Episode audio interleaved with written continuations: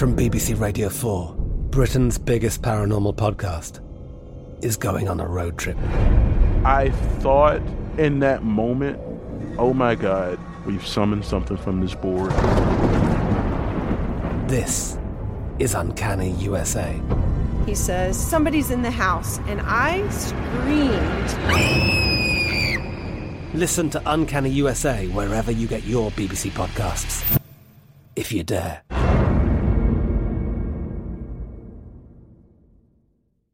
Xfinity has free premium networks for everyone this month, no matter what kind of entertainment you love. Addicted to true crime? Catch killer cases and more spine-tingling shows on A&E Crime Central. Crave adventure? Explore Asian action movies on Hi-YAH. Searching for something extreme? Check out skating, snowboarding, and more on Fuel TV Plus, the global home of action sports. And find crowd-pleasing bops on iHeartRadio's Hit Nation playlist. There's new free shows and movies to love every week. Say free this week in your Xfinity voice remote. This is the Run Line, VSIN's premier baseball betting show. With Adam Burke, here's Ben Wilson. Welcome back in. It is hour number two of the Run Line, VSIN's baseball specific betting show here from our downtown Circus Sportsbook Studios off Fremont Street in Las Vegas. We've got Adam Burke, our one of our MLB experts here on the desk. I feel like you're always here, Adam. This is like your second home. Right here. I live here now. You basically. I have a cot back there behind the glass. That's as the cot is being kept safe by Brian Ortega, our producer behind the glass. Ben Wilson with you He's, again. he's got the velvet rope back there around my Uh, cot. that yep, there you go. Thank you. That I don't know if that was an Aaron Rodgers uh, discount double check belt move there, but at least we've got we've got rope action. Andrew Ingold as well helping us out uh, is is our technical director tonight. So we've got a lot to get to. Hour number two. We're watching Sunday Night Baseball right now. Mets once again win a first five. That is 29 first five wins on the season. Mets lead 3 1 over the Phillies as we sit here in the bottom of the fifth. But let's discuss. We've talked a lot about these teams, and it kind of, you know, it makes sense. Every week we're talking about contenders, futures odds. Which teams are we thinking have chances to make really, really deep moves in their divisions or forward into October, Batten? But we're, we've reached Memorial Day. I think it's fair to say there are some teams who we know we can just cross off. And I'm curious your thoughts on on what individual game by game avenues you'd be looking to bet on or against these teams. So, without further ado, I know this is going to stun a lot of people. That I'm going to cross off. Uh, look, there's basically like eights that seem pretty obvious. You can really cross off right now on paper. These are teams we are giving no chance to making the postseason or, or having any sort of run in the playoffs.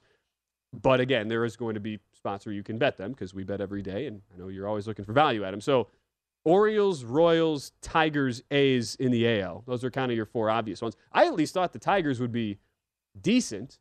A little surprised that it's been that big of, of a drop off, but those are four teams that are either A, obvious sellers coming into the year, uh, or, or B, clearly just don't have the horses and have basically played themselves into sell now mode. Uh, is there a strategy to be had here with any of those four teams? I know you and I are already invested. A's season win total under. We're well on pace to hit that, uh, under 69 and a half. Now, what do you think about those four teams? And also, to stop me if, if you think I'm if I'm wrong in crossing any of these teams off, because I don't want to prematurely do that. Okay. no, I, you wouldn't be wrong in crossing any of them off. And, and frankly, I mean, you could definitely throw the Rangers in the mix as well. I, Oh, despite the fact do that that they have a positive run differential, um, which is kind of So surprising. that, what, they're not going to be the. Mariners of, uh, of this year. The, I, I don't. I don't believe so. the Rangers no. somehow find a way to stay competitive. the Astros and Angels look pretty good. So, you know, it, it'd be very Yeah. difficult for those two teams to, to kind of make a little bit of a push. I, will say this regarding Baltimore, and I think this is a, a really important conversation to have where offense is picking up on the East Coast, right? Baltimore is 12 and 11 at home. And one of the big things that has been discussed regarding the Baltimore Orioles is they made the ballpark alterations. They pushed the left field wall back rather significantly, and they even increased the height of that wall in left field.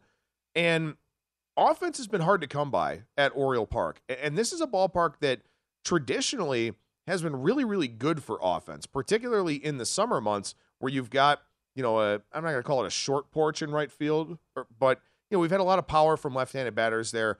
Obviously, power has dropped significantly for right handed batters.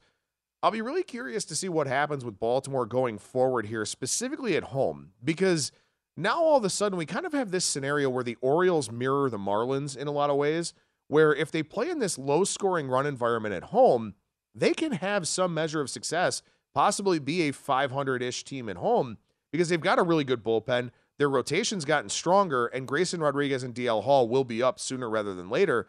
So those are two guys that will bolster and replace, you know, some of the the lesser guys in that rotation.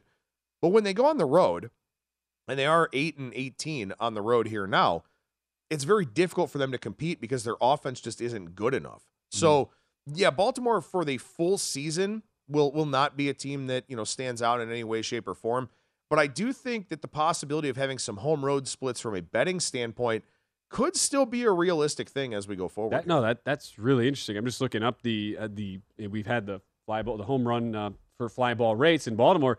It, it there's a lot of people who would imagine with them, okay, there's gotta like it's gotta just fall apart for them eventually. But they're I mean they're top eight in major leagues. It's it's a near 12% home run to fly ball rate. So it's not like they're getting lucky and just getting a you know a ton of these as we talked about earlier. These dead balls, deep fly balls that are just dropping five feet short of their newly revamped walls at Camden Yards. They're still giving up uh, some home runs. It's, a, it's an ERA sub four. They the expected field at end of pitching uh, FIP as well. It's not. It doesn't really indicate that there is a serious drop off. It, it appears as though they're right at about where they should be and ought to be. But that graphic there displays what has really been uh, the issue. It, it's like it's a bottom five offense in many metrics. They do not do a very good job of of sustaining runs and manufacturing runs as well. So that is really interesting though to look at because I think we all kind of think, okay, yeah, of course, like the you know the whole ballpark factors, they are what they are, but how do you really amplify that and and make it into a daily you know betting not necessarily a system, but figure out okay, you know what what are the ways to capitalize on it? Uh, looking at their at their strand rate numbers too, it's not like I mean they're at home their their strand rate is basically right at, at around the top ten. So again, it's not like there's these crazy outlierish type numbers that would suggest a team that we've all projected to win about 60 games is suddenly just going to totally fall off the map and and be just uncompetitive, right? I mean, is, isn't that kind of what we're getting at here when we look at a team who, sure, they're, they're 20 and 29, they're not going anywhere, but they're they're going to give you a game effort, especially at home. Yeah, for sure. I mean, their bullpen is really, really solid. They've definitely figured that out. And this is something that we see a lot with teams that make that transition to being very analytically heavy. The Brewers pitching got there long before the offense did. When guys like David Stearns took over and they kind of did some different things in the front office, this is what we see. I mean, what Baltimore did essentially was they they have a lot of the core parts from the Houston Astros organization. And so they've been developing pitching internally and have done a really good job with that. I think it's much more difficult to develop hitting. And specifically, it's very difficult to develop hitting when in your division you've got the high profile, high salaried Yankees, Blue Jays, mm-hmm. Red Sox to contend with. Your best bet is really to go all in with pitching and see what you can do with that. But we see a lot of these teams that are analytically savvy. The Guardians have really never had that great of an offense, you know, but they've developed pitching really well for the last 25 years, and that's why they've been able to have success. You know, the Brewers, as I just mentioned, they have a lot of, you know, high quality top end arms. Houston got really fortunate that all of their position players hit at once when they had a lot of high draft picks. But for them, it also started with pitching in terms of increasing spin rates and you know, working differently in the zone with fastballs up, stuff like that. You know, the Astros really kind of dug in on the pitching side mm-hmm. themselves. This is what teams do, and this is what the low payroll teams have to do is build with pitching. The Marlins are doing that. I mean, look at their rotation with guys like Pablo Lopez, Sandy Alcantara, no doubt. Sixto Sanchez if he ever comes back. You know, Max Meyer's a guy in the minor leagues who's going to be showing up here sooner rather than later.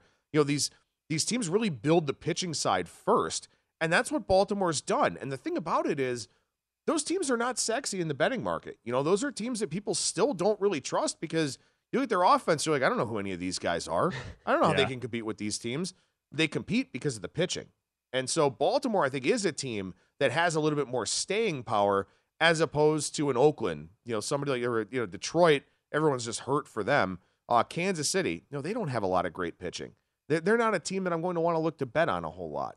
But I think Baltimore could be a team that makes us some money throughout the you know remaining two thirds or so of the MLB season. Yeah, they do have one more game uh, on the road in Boston tomorrow for their Memorial Day game, but then eight straight at home. So an eight game mm-hmm. homestand, and it's Mariners, Guardians, Cubs. So some teams that you can do some damage on. Just keep just make a little mm-hmm.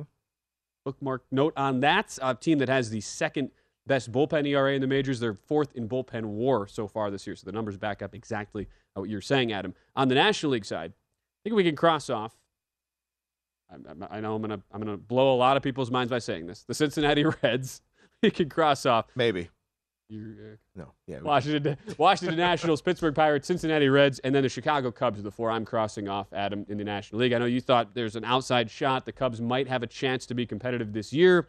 Clearly does not appear to be that way. A team with among the worst bullpen numbers of anybody, talking about bullpens. Uh, any any of those four that you're gonna you're gonna uh, raise hay with? Well, I will say this regarding the Cubs.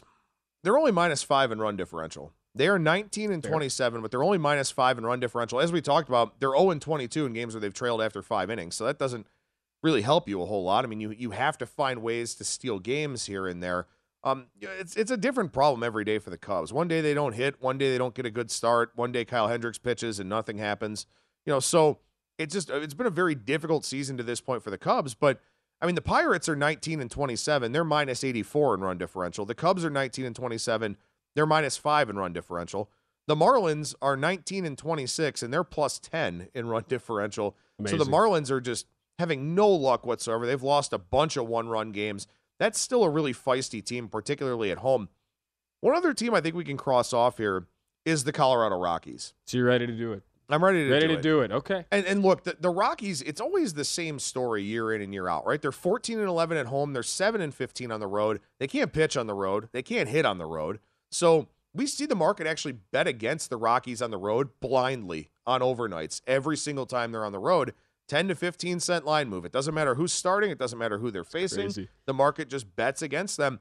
And and this is the reality for the Colorado Rockies that they have not had the R&D staff, they have not had the baseball operations staff to really figure out how to consistently figure out a way to close the gap between playing at home and playing on the road. And maybe there's just nothing that they can do, but that elevation makes it really really challenging because it's harder to be a hitter, it's hard to be a pitcher, you know, when you've got that whole thing.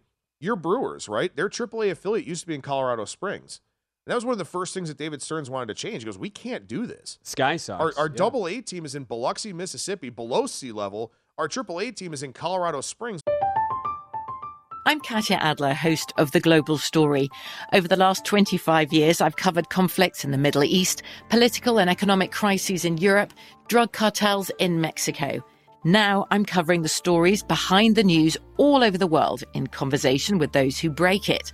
Join me Monday to Friday to find out what's happening, why, and what it all means. Follow The Global Story from the BBC wherever you listen to podcasts.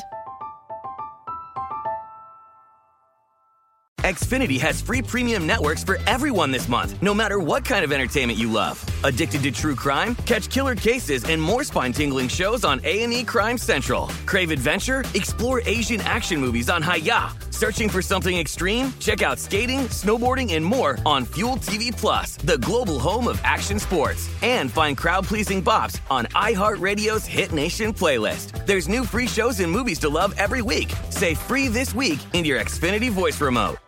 Which is even higher in elevation than Denver, how do you evaluate talent? How do you develop these guys to the major league level? You know, guys would go from C level in double A to getting tired three innings into a start in Colorado Springs. Yeah. So there are a lot of inherent challenges for the Rockies, and I just don't think that they're well equipped enough to overcome them. 549 staff ERA in road games this year. Last time I checked, that's not. It's not great. No, By far the worst. And you would think it'd be much higher at Coors, but You would think so. they struggle on the road So you're too. adding Colorado. That's nine cross-offs. They, they were in my on the border section. So Adam is going to throw them into the cross-off category. Talk about a couple more of these on the border teams as we return. We also have real or fake, our our favorite segment. We got a couple interesting pitchers to discuss when we return here to the Run Line.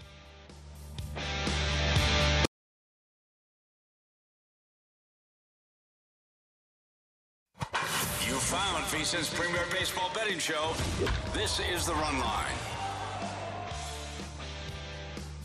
This is VSIN's premier betting show. Thanks, Brent. As always, we're back on the run line from VSIN, the sports betting network. Still 3 1 in our Sunday night baseball contest. Mets and Phillies. Chris Bassitt working into the sixth as the Mets look to open up, continue to build that lead in the NL East, entering tonight. Eight game favorite, or eight game leaders and heavy favorites. Now minus 255 to win the NL East as they look to close off a three game sweep over the Phillies. There are your live numbers courtesy of DraftKings.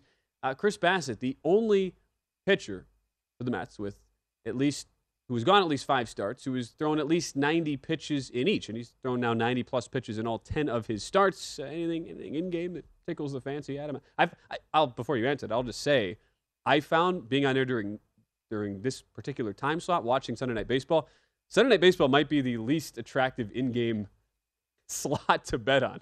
I don't know why, it, but I mean, it, it seems like once you get these teams that are down, there's a lot of pack 'em in type mentality. It, I mean, unless I'm forgetting something, I, I can't remember a lot of major uh, swings and back and forth games on Sunday Night Baseball. It seemed kind of like one-way traffic that we've had. I don't know if there's anything to that. With as we, you've talked about, you're just trying to move move on. It's a unique time slot for these guys. You're used to getting on a getaway day on Sundays, but I have found myself really avoiding the uh, the in-game bets here on Sunday nights. Yeah, and I don't think there's really in this game either. You know, look, I mean, Chris Bassitt had thrown, I think, 65 pitches through three innings. So he's gotten a little bit more efficient here. I mentioned the three walks that he had early on in this game. Hasn't walked anybody since. Uh, Zack Wheeler gave up all three of his runs in the first inning, two of them unearned. So he's not pitching bad today at all. Seven strikeouts, three walks for him, but only six total hard hit balls in this game. Four for the Mets, two for the Phillies. So both of these pitchers locating well. And, you know, oddly enough, offense is up around the league. And then we've kind of had that conspiracy theory throughout the season that the balls are different for Sunday Night Baseball. Mm-hmm. We have had, you know, some games with a lot of runs scored and all that. Uh, this one looks like kind of a dud tonight. Looks like a bit of a dud. I, I should say, just for the record, I am 0 1 lifetime when hosting this show on in game Sunday Night Baseball plays. That was the infamous Padres team total over two and a half when, or over two and a half or three when uh, a, a, mustachioed Spencer Strider promptly no hit the Padres over like what four and a third out of the pen. So Spencer Strider he's, making a, he's making a start great. this week too, and he's he's yeah, good. He's been, oh, he's yeah, this stuff is really good out of nowhere. And, and to that point, I guess while we talk about the Braves for just a second sure. here, um, you know, we mentioned that their schedule becomes very very soft coming up. Their bullpen has been dominant for a while now. Their bullpen's been really really good. Strider kind of at the forefront of that. If this offense ever gets any measure of consistency whatsoever, then the Braves really do, I think, have a chance to go on a run. Uh, but real quick here, uh, this Phillies and Mets game tonight. Phillies play tomorrow at 4:05 local time. They host the Giants. Uh, the Mets also play tomorrow, but they play Eric Fedde and the Washington Nationals, which I feel like is maybe a good segue oh, into talking about this real guy or fake. is such a professional. I know, right? It just it blows me away. I didn't even know day. Fedde was starting tomorrow. It just happened It's- to work you out. just that way. happened to it just happened to work out for you. That is why Better we, to be lucky than good, Okay. as they say. Well, sample size, you know? Yeah, Sample size. right. You're going to stumble into one every once in a while. Let's talk about real or fake.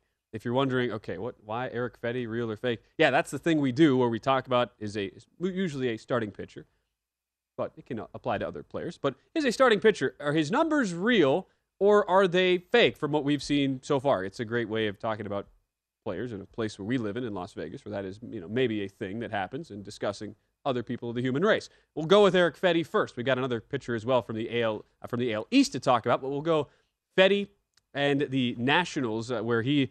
It's funny. I was on Danielle Alvari's uh, Los Angeles CityCast podcast. Check that out. Presented by BetRivers. Was on her show this week when Eric Fedde faced off against the Dodgers, and I thought it was a perfect matchup for LA in every sense. A guy who has a very uh, high walk rate. You see how uh, the numbers, the strikeout and walk rates, Adam, are both up.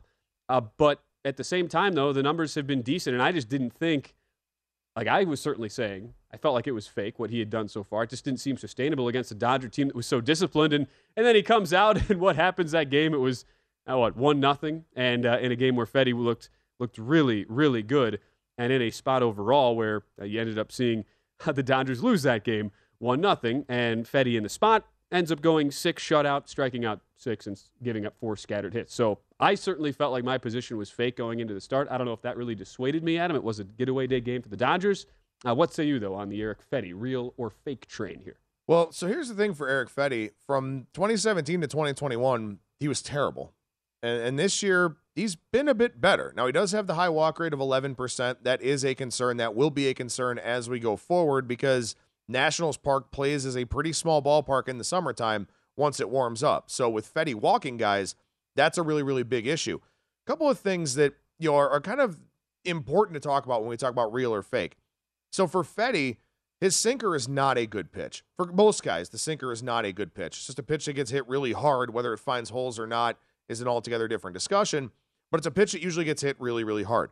So for this season, Eric Fedde's sinker usage is the lowest it's ever been, and his cutter and curveball usage are both the highest that they've ever been. So Fedde is throwing his worst pitch less often and throwing some better pitches more often. And specifically here, the cutter this year, guys are batting 183 on the cutter with a 333 slugging percentage. Now, they are batting 296 on the curveball after batting 217 last year. So there is hope maybe for the curveball to get a little bit better. But I don't really know if that's going to be the case here. I'm not a believer in Eric Fedde. When you look at some of the under the hood metrics here, he's in the 17th percentile in whiff percentage, which means he doesn't get a lot of swings and misses. He's in the fifth percentile in chase rate, which means he doesn't get swings and misses outside the zone. You need those. You need that increased margin for error. So I worry about Fedde as we go along here. He's in the 41st percentile in hard hit percentage, which is much better than where he usually is, to be totally honest with you. But between the walks, between the lack of swing and miss, between the lack of chase, with what we're seeing now with offense picking up around Major League Baseball, I don't think that that's going to be a really strong recipe for him. So I, I think this is fake for Eric Fedde. It's hard to go against him because the Nationals are such a big dog mm-hmm. most of the time, and especially in his starts where the market typically bets against him. But I will say, at least the Nationals have tried something here. I mean, they're trying to teach a 29 year old dog some new tricks by throwing the sinker less and other pitches more often. Those are indicators that I look for to try and pick up on to see if I can get ahead of the market on a pitcher.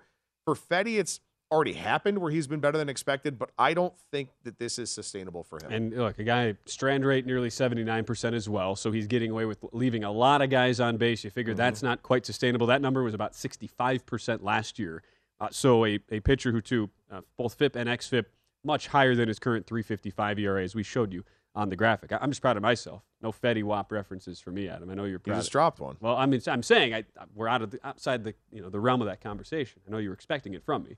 I did it multiple times on Danielle's podcast, but not here. Okay, not here. I'm, they're look teaching you know old dog new tricks. What they're doing with Eric Fedde, I'm I'm trying to do the same thing. You know, self help, Adam. Who's who's Fetty Wap? Oh, okay, that's not. Come on. Stop that. Let's go to it. Let's just go to another pitcher before we before we anger Brian Ortega, our producer. Jameson Taillon. Another interesting real or fake uh, discussion where look part of a you think about uh, what he's doing so far and the numbers are really, really good. And I think the thing we we discuss how the way the batted balls have played out this year and and how walks are now a much more important metric than they were in, in years past, where especially with just inducing contact of, of all types. Now, maybe that'll be different now that the balls are starting to fly a little bit more. And we talked earlier how home run rates are up. But the traditional thought was if you could at least have better command and force guys to make contact against you, you were you were going to be in a position to naturally have more success, given the way the ball has uh, has struggled to fly out of parks this year. Taillon, just incredible, uh, incredible job so far out of controlling the baseball, sub 3% uh, walk percentage to this point. I look at that, that jumps out to me. I don't know about the rest. It's obviously big improvements from last year. What uh, say you on Taillon?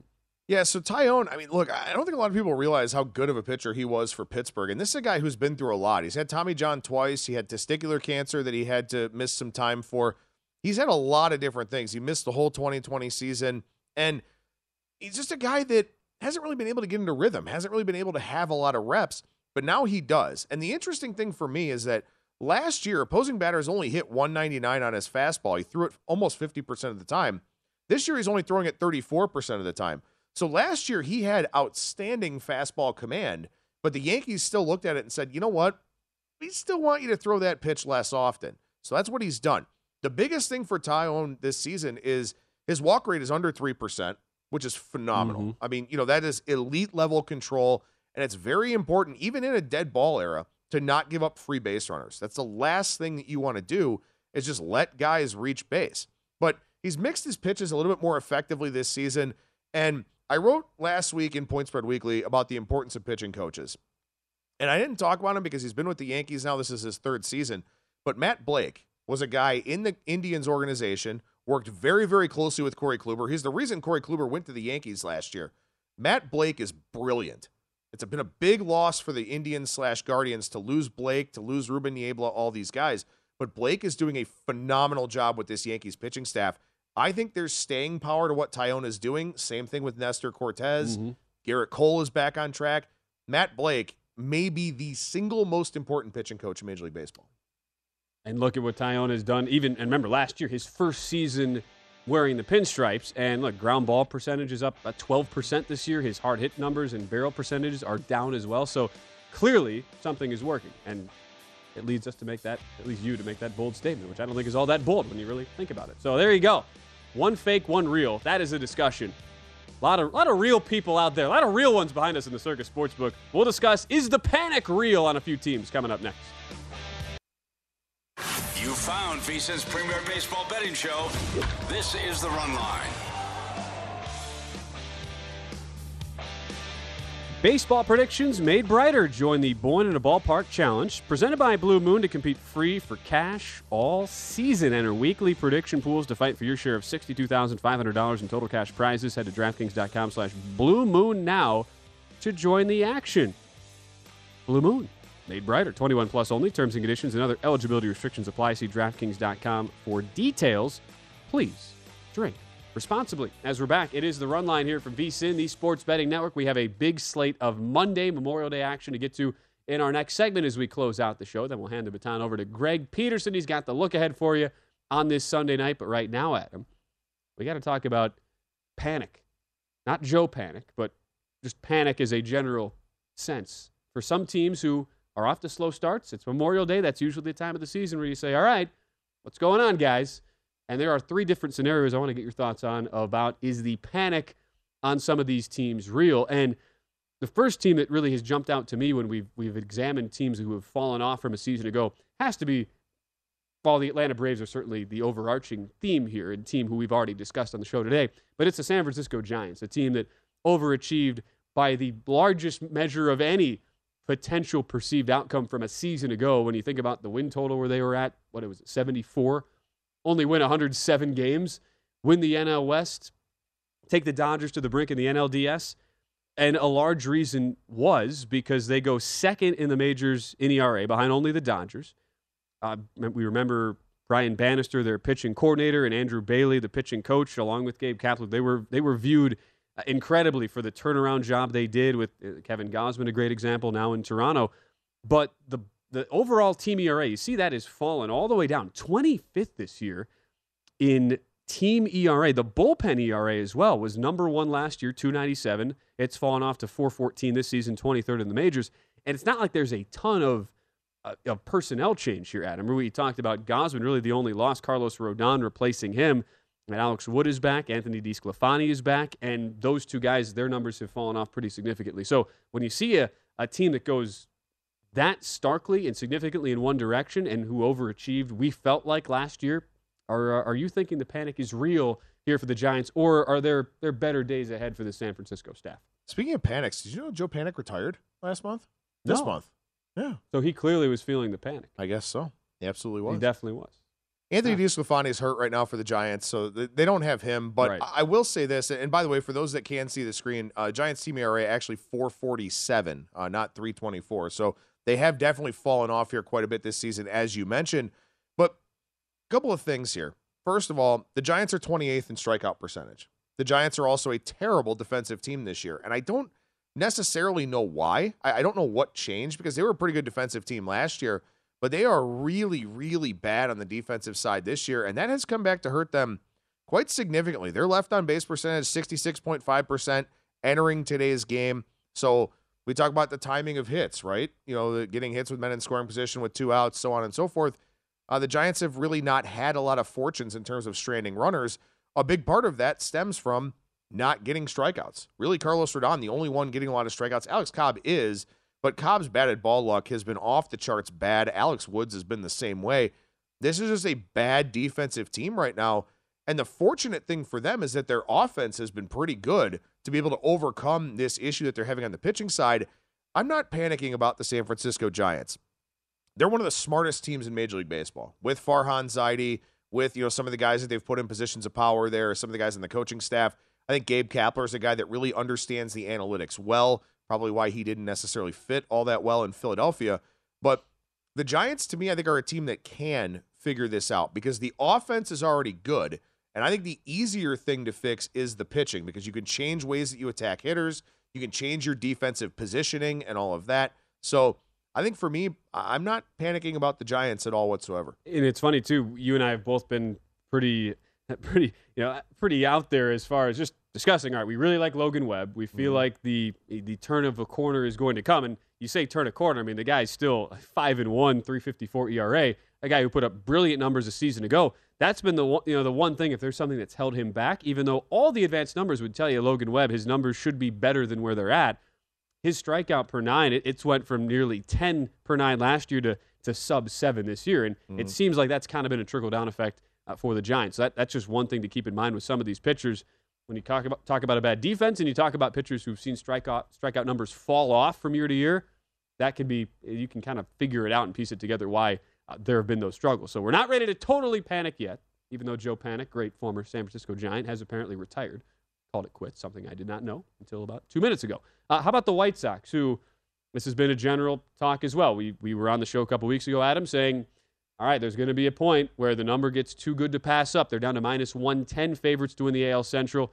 Minnesota Twins are right behind them at plus 120, even though the Twins right now, you look at the current uh, standings at this point, have been playing really good baseball, even with a, a bloated, soft schedule at 29 and 19, five game leads on the White Sox. But Chicago, 24th in team OPS right now, Adam. They, uh, they're one of the worst teams at drawing walks. They are also one of the worst teams at chasing pitches out of the zone. Those are certainly concerning things, even with the injuries they have had. Are you expecting a turnaround here soon for Chicago? So I will say this: a buddy of mine works in the Toronto Blue Jays organization, and he sent me a text the other day and said, "Look, there seems to be a really high correlation this season between chase rate, outside swing percentage, and a complete lack of offense." And as you said, the White Sox, I mean, they're a very, very ultra aggressive team at chasing. The Blue Jays are actually a team that's very aggressive too, and they're not walking either. So those are two offenses that should be a lot better than they are, and they really aren't. Now, I don't think those Leopards are going to change their spots necessarily, but when the White Sox get Lance Lynn back, you know, now they've kind of got their lineup back. Their bullpen has actually been able to get a little bit of a breather here, getting some off days here over the past week, not really having the same level of usage. I still think that Chicago is the team to beat in this division. And I will say this. So the Twins have five games coming up. They have a five game series against the Detroit Tigers. They play a game on Monday, a double a doubleheader on Tuesday. They also play Wednesday and Thursday. After that, the Twins play at Toronto, host the Yankees, host Tampa Bay, play at Seattle, at Arizona, then they play Cleveland seven times, Colorado in between, Baltimore. Then they play Chicago for seven games in the month of July, right before the All Star break.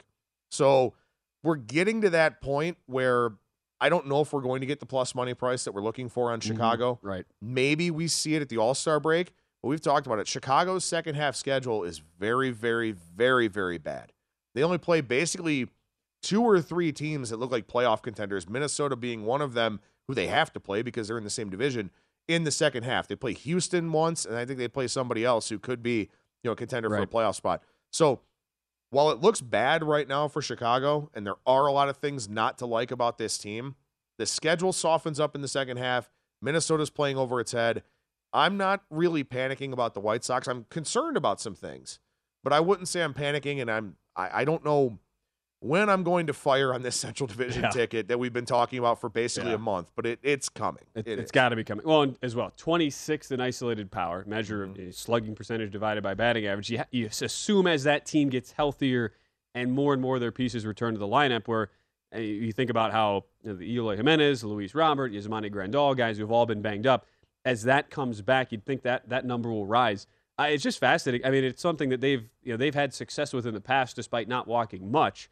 Chicago was second in the majors in walks last year, which was a big outlier because Adam, here's your trivia question of the day. Do you know the last time outside of 2021 the White Sox had been top 10 even, just top 10 in the majors in walks? What the last year was that that happened? Oh man, uh, early 2010s. 2011. I was, my hint was going to be the year I graduated high school. No, that would have helped. 2011. That would have really helped. I didn't want. Come on, am I going to give it away? I didn't realize you were such a youngin. Graduating 2011, high school in baby. 2011. Yeah.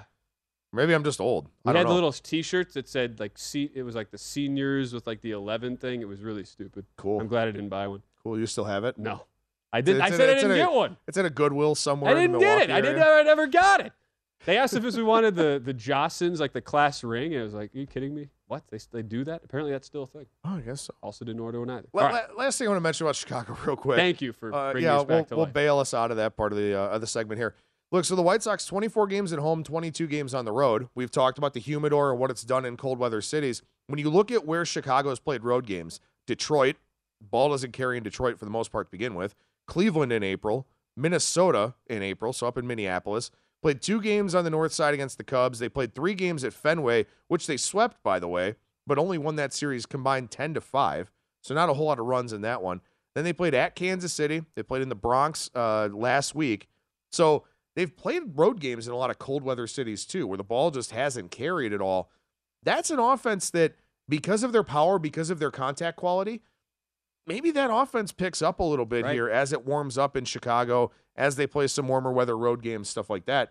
So I keep making this case in this profile for the White Sox, a, a team that I, I don't particularly like being a Guardians fan, but I, I there there are going to be betting opportunities on this team going It's forward. a valid point to make. We're going to talk about all the games on the Monday slate coming up. We were all prepared to also have the discussion on the Blue Jays, 20th in team OPS, but I mean, They scored 11 runs today. I mean, it it is what it is.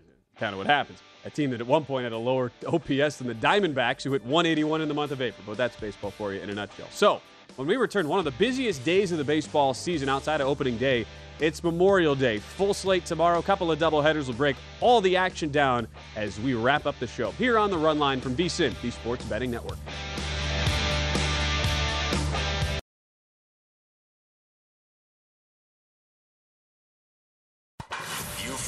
Found premier baseball betting show. This is the Run Line.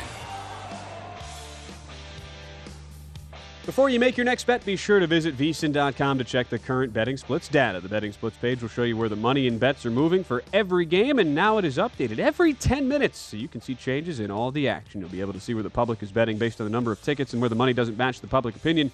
You can check out not only today's action, but future events as well. Betting splits are another way VSIN is here to make you a smarter, better year round. Check out today's betting splits for every game at vsin.com. Not just MLB, we get NBA, NHL once we're in football season, football, college, and NFL betting splits. And uh, in addition to that, Adam Burke, you write a daily MLB column. I like how you, like you go through everything. You break down line moves, you break down recapping what we saw yesterday, interesting sp- teams that are in interesting spots. You do it all. And that comes out what mid morning, basically for for the subscribers out there. Yeah, early afternoon Eastern time. I might have to figure something out with all the day games tomorrow for Memorial Day. It's one of the reasons why I don't do it on Sunday, along with preparing for this show. It's just really hard on the West Coast when you've got so many games starting at 9:30. From BBC Radio 4, Britain's biggest paranormal podcast is going on a road trip. I thought in that moment, oh my God, we've summoned something from this board. This is Uncanny USA. He says, Somebody's in the house. And I screamed. Listen to Uncanny USA wherever you get your BBC podcasts, if you dare.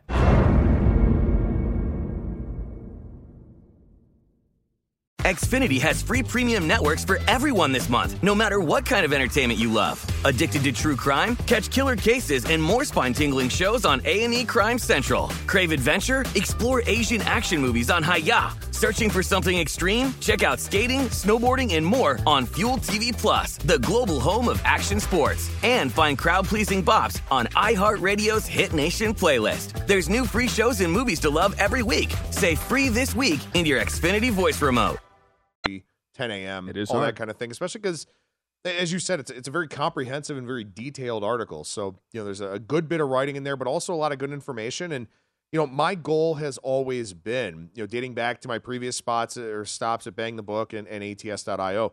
My goal has always been not to really tell people what to bet, but help them see how to bet, help them mm-hmm. learn, you know, different things to look for, getting out in front of market moves, all that stuff. So I try to cover a, a wide spectrum of things in that MLB article for sure. And at least for, yeah, it's great. It always gives us so much uh, information. But at least for tomorrow, what's also interesting, not only do we have a bunch of early starts on the Memorial Day card, I know I teased it before the break. It is it's one of the busiest days of the MLB season. Doesn't necessarily mean it is of great quality, though. There's a lot of uh, rough matchups on the card tomorrow, some big chalk. There's also a number of games who don't even have lines up at this point. Uh, with the Phillies undecided, they'll be coming off of Sunday Night Baseball against Logan Webb at home. There no, there's no line on that game. Uh, no line. There's a doubleheader in Wrigley Field on the north side of Chicago, Brewers and Cubs. So no line for Game Two of that series. We don't have a line yet on the Rays Rangers tomorrow, even though starting pitchers have been announced. So I'm still waiting on a few numbers to come in. I noticed that there are some numbers that are just populating as well as we as we're on the air here just before seven o'clock on the West Coast on this Sunday night. But let's go to a guy who we sort of talked about in jest earlier, Spencer Strider, greatest stash right now in the big leagues. He of a near 14 strikeout per nine ratio so far. He's come out of nowhere. He was just the he had what two major league appearances at him before this season. Comes in for Atlanta, long relief guy, just absolutely torches everybody through the four and a third hittings of basically no hit baseball against the Padres on Sunday night to torpedo one of our in game bets. Now he gets a start, which is an interesting spot for a guy who's been so electric out of the pen. Uh, this will be his first career major league start. Guy who has a 222 ERA, fielded independent pitching of 146 in Chase Field against Zach Gallen, who's also had really good numbers. I know you've talked before, Adam, how you've been a big fan of the changes made by Brent Strom, the pitching coach there in Arizona. So it's Gallen and it is Strider tomorrow. That's actually one of the last games of the card. And as we sit right now, it's Atlanta, uh, only a minus 115 to 120 favored here overnight, total of eight and a half. Yeah, so this is one where I'll be taking a look at the first five under, I think, in this game. And, you know, obviously it's price dependent, and it, it should yeah. probably be four and a half with a game total of eight and a half.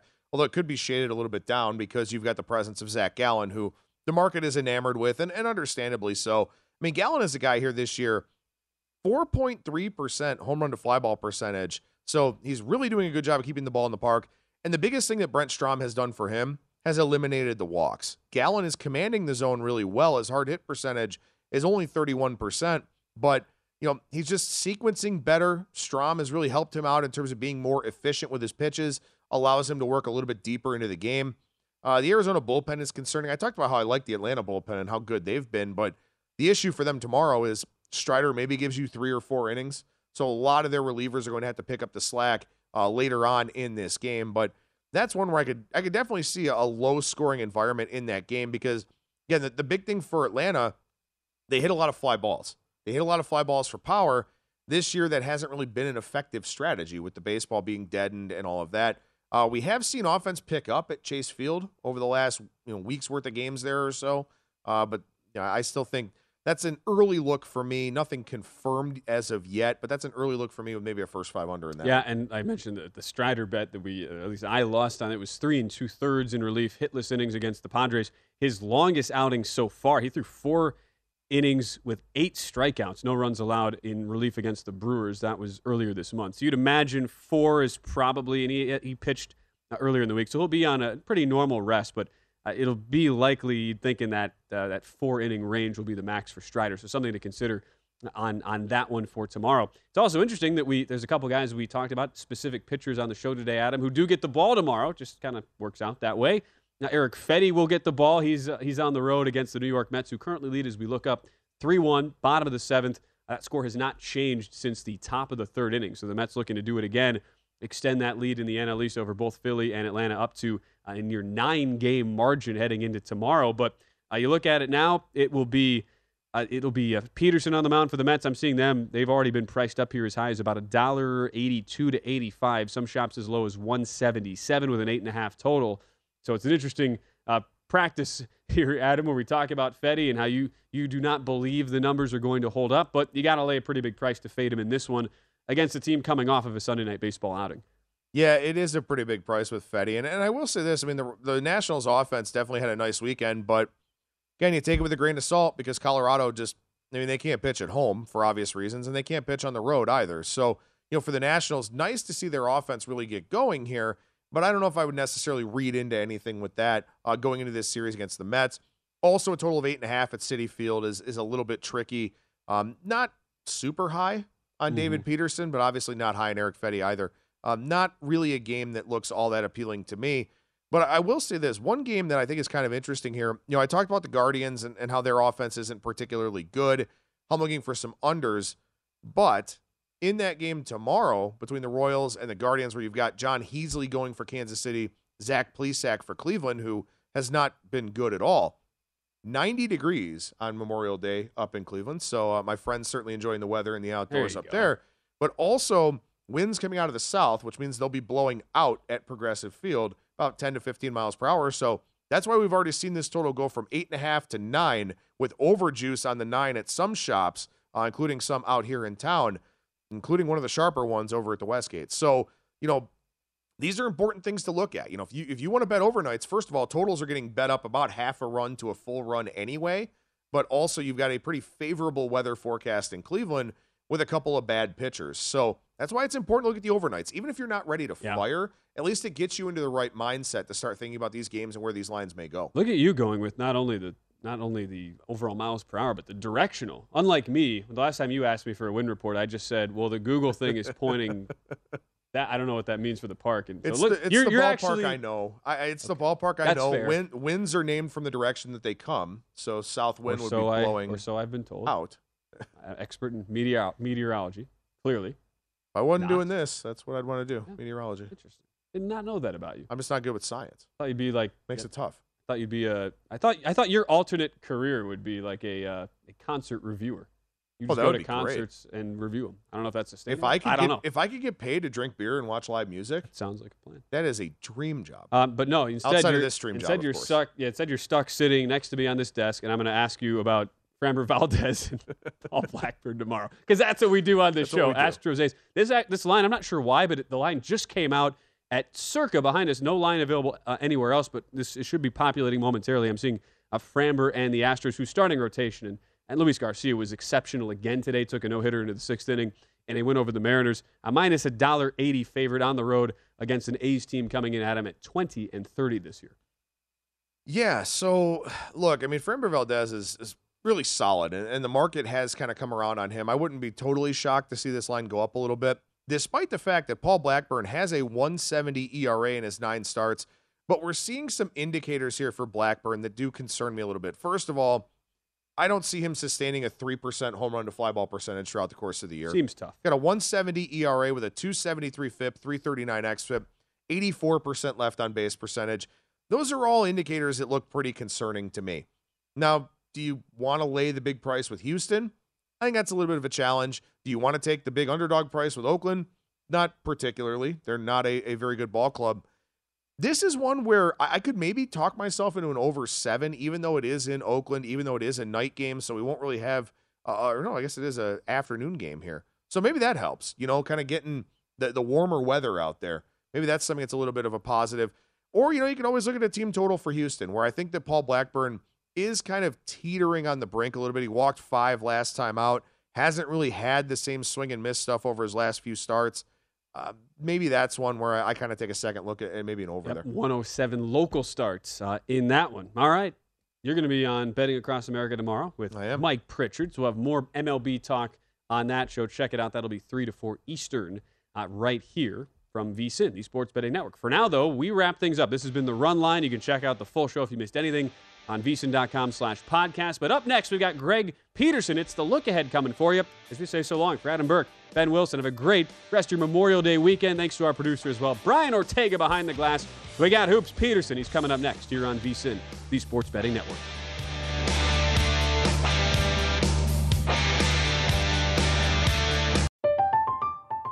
I'm Katya Adler, host of The Global Story. Over the last 25 years, I've covered conflicts in the Middle East, political and economic crises in Europe, drug cartels in Mexico. Now I'm covering the stories behind the news all over the world in conversation with those who break it. Join me Monday to Friday to find out what's happening, why, and what it all means. Follow The Global Story from the BBC wherever you listen to podcasts. Xfinity has free premium networks for everyone this month, no matter what kind of entertainment you love. Addicted to true crime? Catch killer cases and more spine-tingling shows on A&E Crime Central. Crave adventure? Explore Asian action movies on Hi-YAH. Searching for something extreme? Check out skating, snowboarding, and more on Fuel TV Plus, the global home of action sports. And find crowd-pleasing bops on iHeartRadio's Hit Nation playlist. There's new free shows and movies to love every week. Say free this week in your Xfinity voice remote.